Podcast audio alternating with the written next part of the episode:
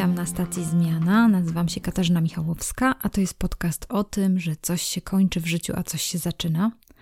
Dzisiaj przed nami KTIP, czyli miejsce, w którym ja albo Tomek dzielimy się jakimiś swoimi inspiracjami, przemyśleniami lub książkami, które przeczytaliśmy. Ponieważ właśnie wchodzimy w nowy rok, myślę, że wielu z Was, no może część, tylko robi jakieś postanowienia noworoczne, albo po prostu może macie już za sobą taki czas, że robiliście kiedyś postanowienia noworoczne i one czasami wychodzą, a czasami nie wychodzą.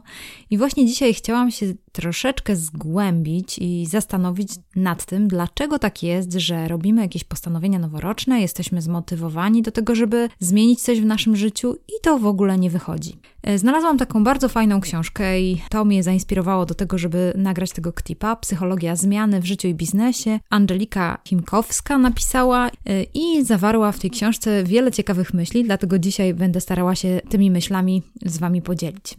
Często, gdy chciałam wprowadzić jakieś zmiany w swoim życiu, mówiłam o sobie, że mam słabą, silną wolę. Jednak, jeżeli chce się wprowadzić jakieś zmiany w życiu, to trzeba założyć, że trzeba zrobić to wiele, wiele razy po to, żeby to zamieniło się w nawyk. Tak jak kiedyś rozmawialiśmy z Tomkiem o bieganiu, i nie wiem, czy pamiętacie taki przykład, że mówiłam Wam, że ktoś mi mądry powiedział, że Kasia, jeżeli chcesz zacząć biegać, musisz zrobić przynajmniej 20 prób. I ja faktycznie zrobiłam te 20 prób, kiedy byłam przy dziesiątej, nienawidziłam biegania tak jak kiedyś i mówiłam, że to jest okropne, a dopiero przy chyba dziewiętnastym, no prawie jak byłam przed, tym, przed tą dwudziestą próbą, dopiero wtedy zaczęłam czerpać satysfakcję z biegania i z tego, że czułam, że naprawdę się relaksuję, że mój oddech się wyrównał, że po prostu biegnę i czuję z tego głęboką radość. To doświadczenie nauczyło mnie, że jednak, żeby wyrobić w sobie jakiś, jakąś, zrobić jakąś zmianę, żeby wyrobić w sobie jakiś nawyk, to jednak muszę wiele, wiele razy popróbować, że nie ma takiego przycisku, który powie: nacisnę ten guzik i nagle po prostu jestem super biegaczem, nacisnę ten guzik, już super mówię po angielsku, nacisnę ten guzik i coś się zmienia. I mam nadzieję, że wiecie o tym, że taki guzik nie istnieje. A jeżeli nie wiecie, to chcę Wam dzisiaj w tym klipie powiedzieć: guzik nie istnieje. A wracając do naszej słabej, silnej woli, to właśnie Angelika Chimkowska, która powołuje się na przeróżne badania, zachęcam do lektury tej książki, mówi o tym, że silna wola jest jak mięsień, który każdy z nas posiada i można ten mięsień ćwiczyć i wzmacniać. Jednak wyobraźmy sobie, że każdy z nas ma jakiś zasób silnej woli. I na przykład, wyobrażając sobie, mamy takie wiaderko silnej woli na jeden dzień.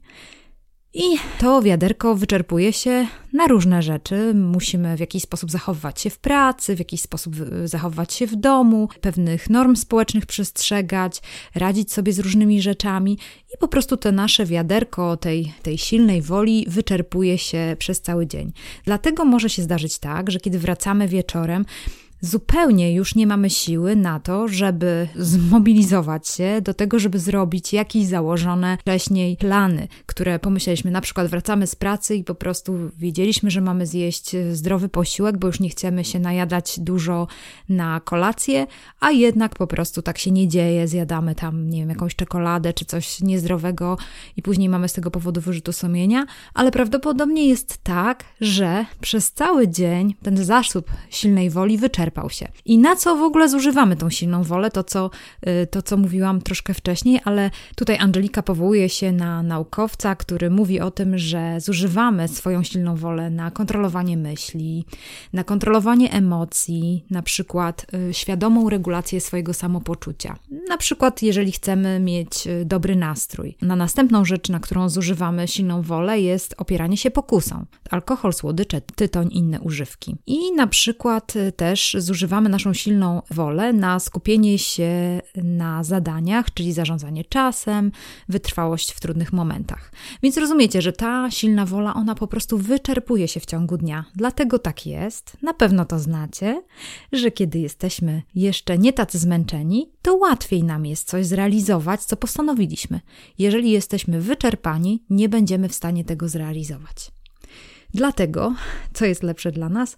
Dlatego lepsze dla nas jest wypracowanie dobrych nawyków niż sterowanie siebie poprzez używanie swojej silnej woli. I teraz chciałabym powiedzieć troszeczkę o tych nawykach, ale połączyć też tą naszą silną wolę y, z motywacją. Jak połączyć silną wolę z motywacją? O co chodzi w motywacji? Bo teraz bardzo często widzimy te takie mowy motywacyjne, które mają nas zmobilizować do robienia czegoś, i teraz się tak tego nasłuchamy, i później się zmotywujemy, i będziemy teraz to robić. I właśnie wydaje mi się, że tutaj jest taka pewna no nie wiem, jakby to nazwać, y, żeby tego źle nie nazwać, ale ja ogólnie powiem Wam szczerze, jestem przeciwniczką y, takiego sposobu motywowania siebie. Może na niektórych to działa. Ja osobiście nie, nie działa to na mnie. Wiem, że muszę y, wykazać się pewną samodyscypliną, samokontrolą po to, żeby po prostu ileś razy spróbować i żeby w końcu to coś, co po sobie postanowiłam, stało się moim nawykiem i żebym nie musiała zużywać tego, z tego wiaderka, z tego wiaderka silnej woli, żeby siebie zmuszać albo żeby po prostu to mm, zrealizować. I dlatego właśnie tutaj wracam do tej motywacji, bo na przykład Angelika bardzo fajnie to wyjaśnia, dlatego że mówi, że motywacja jest to takim, takim zapalnikiem, bo to jest taki rozrusznik. O. Na przykład motywację możemy przyrównać do zapalenia samochodu, czyli zapalamy samochód, ale później dalej już jedziemy tym samochodem. Więc motywacja też może nam w jakiś sposób przeszkodzić, dlatego że jeżeli mamy za wysoką motywację, jeżeli jesteśmy za bardzo zmotywowani, to przy skomplikowanych zadaniach może nam w ogóle nie wyjść. Y, nie wiem, czy pamiętacie to, kiedy na przykład chcielibyście bardzo dobrze wypaść i jesteście super zmotywowani, że super ekstra chcecie wypaść. No i niestety wtedy może nie wyjść to. Więc y, jakby niższy stopień motywacji jest przydatny przy skomplikowanych zadaniach, a wysoki stopień motywacji jest przydatny przy mało skomplikowanych zadaniach. Na przykład ja, powiem szczerze, przy takich jakichś no, no małych rzeczach, które są takie nietrudne i dosyć mozolne, to muszę mieć jednak wysoki stopień motywacji, wysoki stopień takiego uruchomienia, żeby zacząć coś robić. I to jest bardzo ciekawe, bo kiedy mamy e, skomplikowane i trudne wyzwanie, to nasza motywacja wcale nie musi być bardzo wysoka. Bardzo ciekawa myśl i mam nadzieję, że, że Was to zachęci też do jakiegoś rozmyślania. Jeżeli chodzi o taki proces wyrabiania dobrych nawyków, czyli pamiętajmy, że to, jak funkcjonuje nasz mózg, czy odniesiemy sukces w tych naszych e, osobistych planach, czy marzeniach, czy tym, co sobie, co byśmy chcieli zrobić w nowym roku. Najlepiej, żeby to była jednak mm, jakaś konkretna rzecz, żeby to był ustalony cel, że na przykład tak i tak będziemy wiedzieli, że to, że to osiągniemy. Jeśli na przykład, nie wiem, teraz wymyślam, przestanę pić kawę, bo wiem, że to źle działa na mój żołądek, jest mi bardzo trudno, lubię kawę, spędzam z ludźmi czas pijąc kawę, ale jednak czuję, że to ma jakieś odbicie w moim zdrowiu, więc wiem, że to będzie lepsze, czyli jestem tutaj świadomie zmotywowana, przemyślałam to i wtedy wprowadzam te zmiany, muszę przejść ten początkowy ból głowy, radzić sobie z tym, jak to zaplanować, jak inaczej też ten dzień rozpoczynać, bo muszę tutaj zastąpić no i później robię to przez ileś dni, między innymi wyrabianie nawyków. Tomek też mówił o tym w książce Siła nawyku, to znaczy jak mówił o książce Siła nawyku, to można też tam zajrzeć i jest więcej napisane o tym, jak się wyrabia nawyki ale nasze nawyki tworzą się, jeżeli będziemy powtarzać tą czynność około 30 dni, a czasami 40. Dla niektórych jest to 6 tygodni i, i wtedy już ten nawyk jest wy, wypracowany, ale później trzeba ten nawyk y, przytrzymać. Jeszcze króciutko na koniec powiem o tak zwanych stadiach zmiany, czyli są pewne takie kroki, które u każdego przechodzą, w momencie, kiedy chcemy pewną zmianę wprowadzić. Na przykład zmiana naszych nawyków. Jeżeli chcemy na przykład zmienić sposób załóżmy komunikacji się albo sposób reagowania na coś, to będziemy przechodzili zawsze ten proces. I po pierwsze, jest to taki mm, pierwszy moment tak zwanego stadium przedrefleksyjnego, i to jest miejsce, gdzie my bardzo często wypieramy ten problem, czyli słyszymy od, od otoczenia, że coś jest złe w naszym życiu, ale my w ogóle tego nie chcemy przyjąć. Druga faza, czy drugi krok to jest stadium refleksji, kontemplacji, kiedy zaczynamy się zastanawiać, że coś trzeba zmienić, że są pewne negatywne konsekwencje naszego nawyku i tutaj jest, następuje taka pewna ambiwalencja emocjonalna, która na tym etapie jest bardzo silnie doświadczana i powoduje, że wiele osób potrafi utknąć w zastanawianiu się na lata. Zastanawiają się nad tym, co jest źródłem kłopotu, co będzie, jeżeli to zmienią, jakie są koszty zmian i tak i potrafią bardzo, bardzo długo to kontemplować, niestety. Ale trzeba przejść do następnej fazy. Jest to tak zwane stadium przygotowania. I jest to taki etap deklaracji pewnych działań zmierzających w kierunku zmiany sytuacji, i tutaj widać pełne zaangażowanie, entuzjazm wynikający z nadziei, że możliwa jest zmiana. Tutaj bardzo często potrzebujemy też wsparcia od innych życzliwych osób, że, że to się stanie, że damy radę. Tutaj też mamy wiele, wiele pytań. I później przechodzimy do stadium działania, i jest to taki najbardziej spektakularny moment ze wszystkich stadiów, bo po prostu zaczynamy działać, czyli podejmować podejmować pewne działania, które sobie wyznaczyliśmy w kierunku tego celu.